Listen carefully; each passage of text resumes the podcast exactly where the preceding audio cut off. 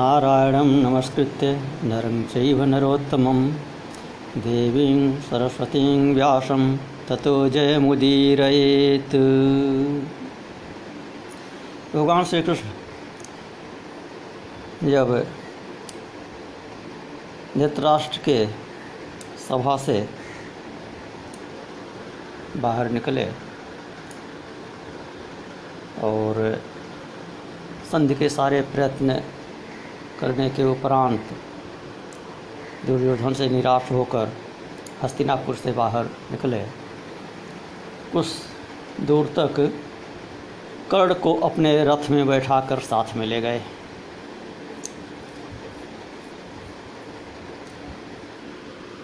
और कर्ण को गुप्त रूप से समझाने लगे। धर्म की याद दिलाने लगे। उसके जन्म की याद दिलाने लगे। कहे कि, कर्ण, तुम तो वैदिक सिद्धांत को ठीक से जानते हो, धर्मशास्त्र को भी जानते हो। धर्मशास्त्रों के सूक्ष्म विषयों के परिनिष्ठित विद्वान हो। अतः तुम्हें ज्ञात ही है कि कानीन और सहोड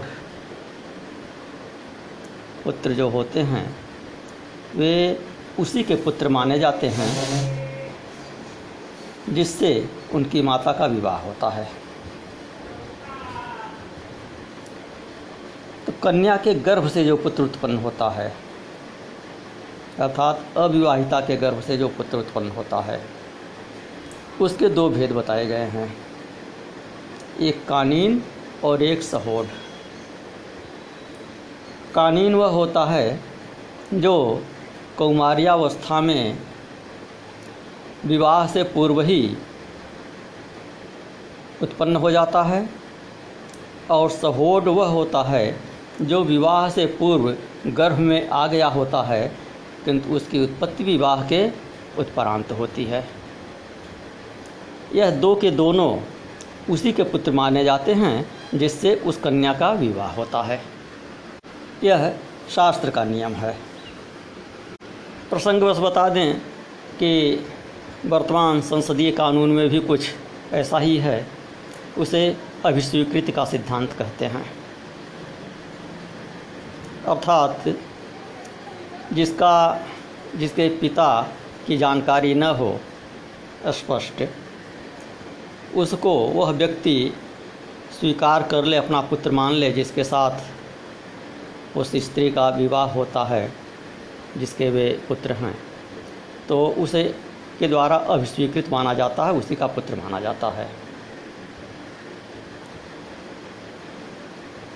विवाह से पहले गर्भ में आया हुआ पुत्र विवाह के उत्पन्न होता है उपरांत उत्पन्न होता है तो उसी का पुत्र माना जाता है, वर्तमान कानून में भी, जिसके साथ उस कन्या का विवाह होता है।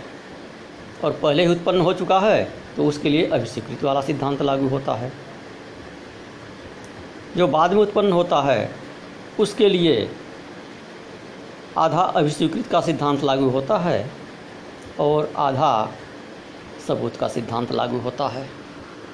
अर्थात कानून यह उपधारणा करता है कि वह पुत्र उसी व्यक्ति का है जिसके साथ उस कन्या का विवाह हुआ। विवाह के उपरांत उत्पन्न होने वाला पुत्र उसी का है, जिसके साथ उसका विवाह हुआ। यह कानून उपधारणा करेगा। यदि वह इनकार करता है, तब नहीं माना जाएगा। ये सामान्य वर्तमान नियम है। लेकिन शास्त्र का जो नियम है, वो यह है कि जिसके साथ विवाह हुआ कन्या का, उसी के पुत्र वे माने जाएँगे। वो चाहे विवाह से पहले उत्पन्न हुए हों चाहे विवाह के उपरांत उत्पन्न हुए हों। कानीनश्च सहोदरश्च कन्यायां यश्च जायते, वोढारं पितरं तस्य प्राहुः, शास्त्रविदो जनाः। तो श्री कृष्ण ने कहा करण से कि तुम्हारा जन्म भी इसी प्रकार हुआ है। तुम कुंती की कन्यावस्था में उत्पन्न पुत्र हो, अर्थात कानीन पुत्र हो अतः धर्मानुसार तुम पांडु के पुत्र हो।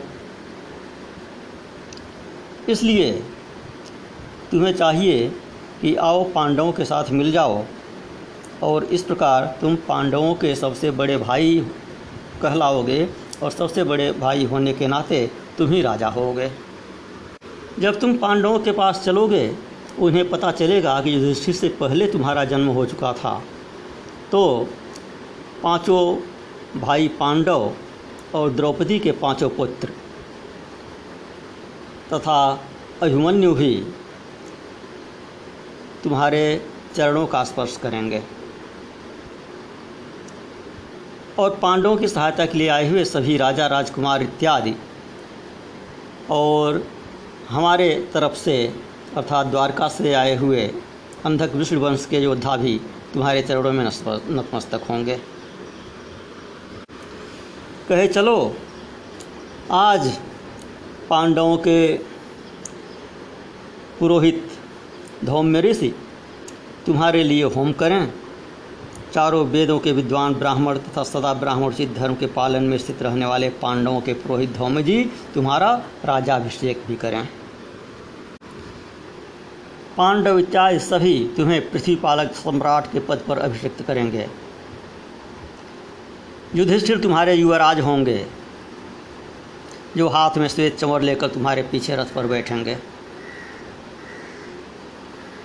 और भीमसेन, तुम्हारा राजाभिषेक होने के पश्चात तुम्हारे मस्तक पर महान श्वेत छत्र धारण करेंगे। अर्जुन तुम्हारा सारथी बनकर रथ हाँकेंगे और अभिमन्यु तुम्हारी सेवा के लिए हमेशा पुत्रवत खड़ा रहेगा। नकुल सहदेव द्रौपदी के पाँच पुत्र पांचाल देशीय क्षत्रिय, महारथी शिखंडी इत्यादि ये सब तुम्हारे पीछे पीछे चलेंगे। अब कर्ण उत्तर देता है कि आपने सौहार्द, प्रेम, मैत्री, मेरे हित की इच्छा से जो कुछ कहा है, सब ठीक कहा है, निसंदेह ठीक कहा है। और जो आप कह रहे हैं कि धर्मशास्त्रों के निर्णय के अनुसार मैं धर्मतः पांडु का ही पुत्र हूँ इसको भी मैं मानता हूँ और मैं अच्छी तरह से जानता समझता भी हूँ। मुझे यह बात ज्ञात है। माता कुंती ने कन्यावस्था में भगवान सूर्य के संयोग से मुझे गर्भ में धारण किया था और मेरा जन्म हो जाने पर उन सूर्य देव की आज्ञा से ही मुझे जल में विसर्जित कर दिया था। तो इस प्रकार मेरा जन्म हुआ है। अतः धर्मतः पांडु का ही पुत्र हूँ। परंतु कुंती देवी ने मुझे इस तरह त्याग दिया, जिससे मैं सकुशल नहीं रह सकता था। इसके उपरांत अधिरथ नामक सूत ने मुझे देखते ही जल से निकालकर अपने घर लाकर राधा की, अपनी पत्नी राधा की गोद में दे दिया और उन दोनों ने मेरा पालन पोषण किया। उस समय अत्यधिक स्नेह के कारण राधा के स्तनों में तत्काल दूध उतर आया था।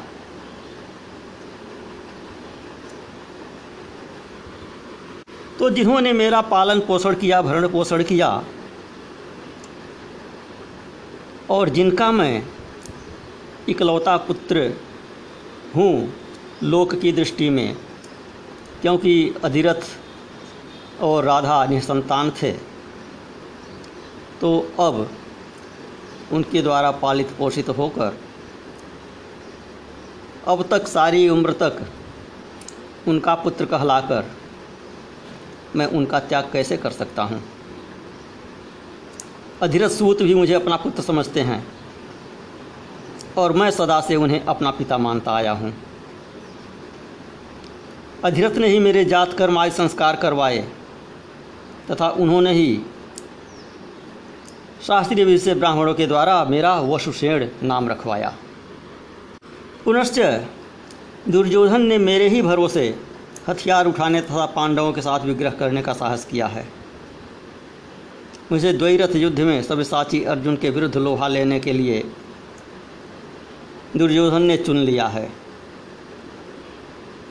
अतः इस समय मैं वध, बंधन, भय अथवा लोभ से भी दुर्योधन के साथ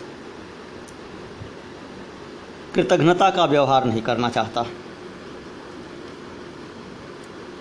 यदि मैं अर्जुन के साथ द्वैरथ युद्ध न करूँ, तो यह मेरे लिए और अर्जुन के लिए दोनों के ही लिए अपयश की बात होगी।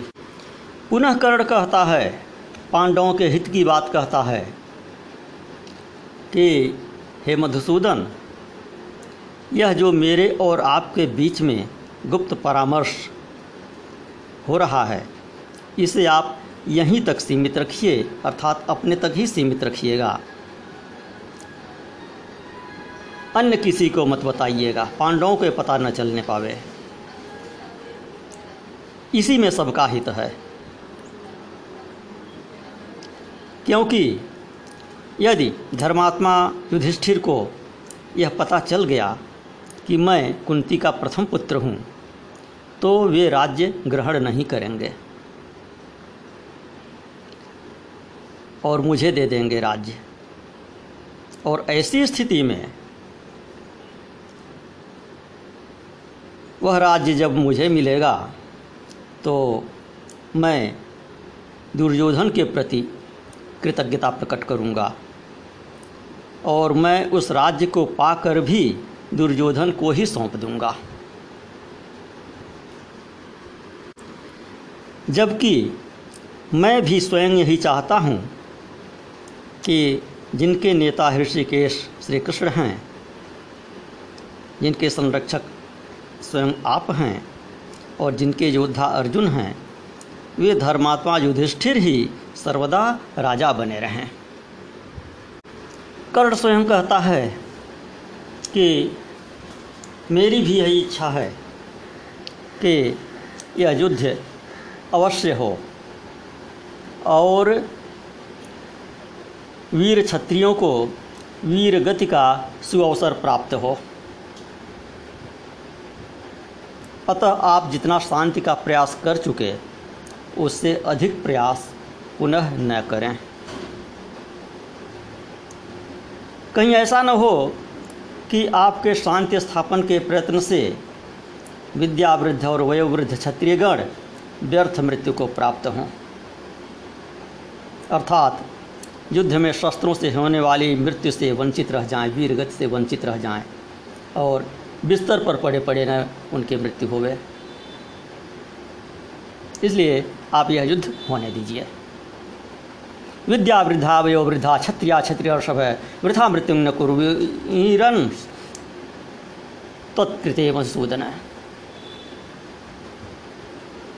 यहीं पर कर्ण ही युद्ध स्थल का निर्धारण भी करता है कि यह युद्ध कुरुक्षेत्र के पुण्यतम तीर्थ में होवे। शस्त्रेण गच्छेत समृद्धम छत्रमंडलम कुरुक्षेत्र पुण्यतमे त्रिलोक साप केशव। है हे केशव, कुरुक्षेत्र तीनों लोकों के लिए परम पुण्यतम तीर्थ है। यह समृद्धिशाली क्षत्रिय समुदाय वहीं जाकर शस्त्रों के आघात से मृत्यु को प्राप्त हो गए तदत्र पुंडरीकाक्ष निधत्स्व यदभीप्सितम। यथाकाशेन वार्षे छत्रम स्वर्गम आपनुयात हे कमल नंदन श्री कृष्ण आप भी इसी की सिद्धि के लिए ऐसा मनोवांछित प्रयत्न करें, जिससे यह सारा का सारा क्षत्रिय समूह स्वर्ग लोक में पहुँच जाए।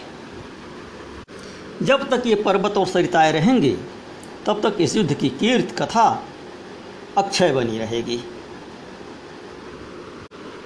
अतः आप जाइए और इस मंत्रणा को सदा गुप्त रखते हुए ही कुंती कुमार अर्जुन को मेरे साथ युद्ध करने के लिए ले आइए। तो युद्ध स्थल का निर्धारण कर्ण ने कर दिया। कृष्ण ने उसे सहर्ष स्वीकार किया और युद्ध के आरंभ के समय का निर्धारण श्री कृष्ण ने किया, उसे कर्ण ने स्वीकार किया। अर्थात स्थान और समय दोनों का निर्धारण कर्ण और कृष्ण की आपसी सहमति से तय हुआ था। श्री कृष्ण ने कर्ण से कहा कि तुम यहाँ से जाकर आचार्य द्रोण शांतनुंदन भीष्म और कृपाचार्य से कहना कि यह सुखद मास चल रहा है। इसमें पशुओं के लिए घास और जलाने की लकड़ी आदि वस्तुएँ सुगमता से मिल सकती हैं। सब प्रकार की औषधियों तथा फल फूलों से वन की समृद्धि बढ़ी हुई है। धान के खेतों में खूब फल लगे हुए हैं। मक्खियाँ कम हो गई हैं। धरती पर इस समय कीचड़ का नाम नहीं है। जल स्वच्छ एवं सुस्वाद प्रतीत होता है। तो इस सुखद समय में न तो अधिक गर्मी है और न अधिक सर्दी है। उस समय मार्गशीर्ष अर्थात अगहन का महीना था। तो कहते हैं श्री कृष्ण कि आज के सातवें दिन अमावस्या होगी। उसके देवता इंद्र कहे गए हैं। उसी में युद्ध का आरंभ किया जाए। अर्थात, अगहन महीने के ठीक ठीक मध्य में अमावस्या के दिन युद्ध का आरंभ निश्चित हुआ।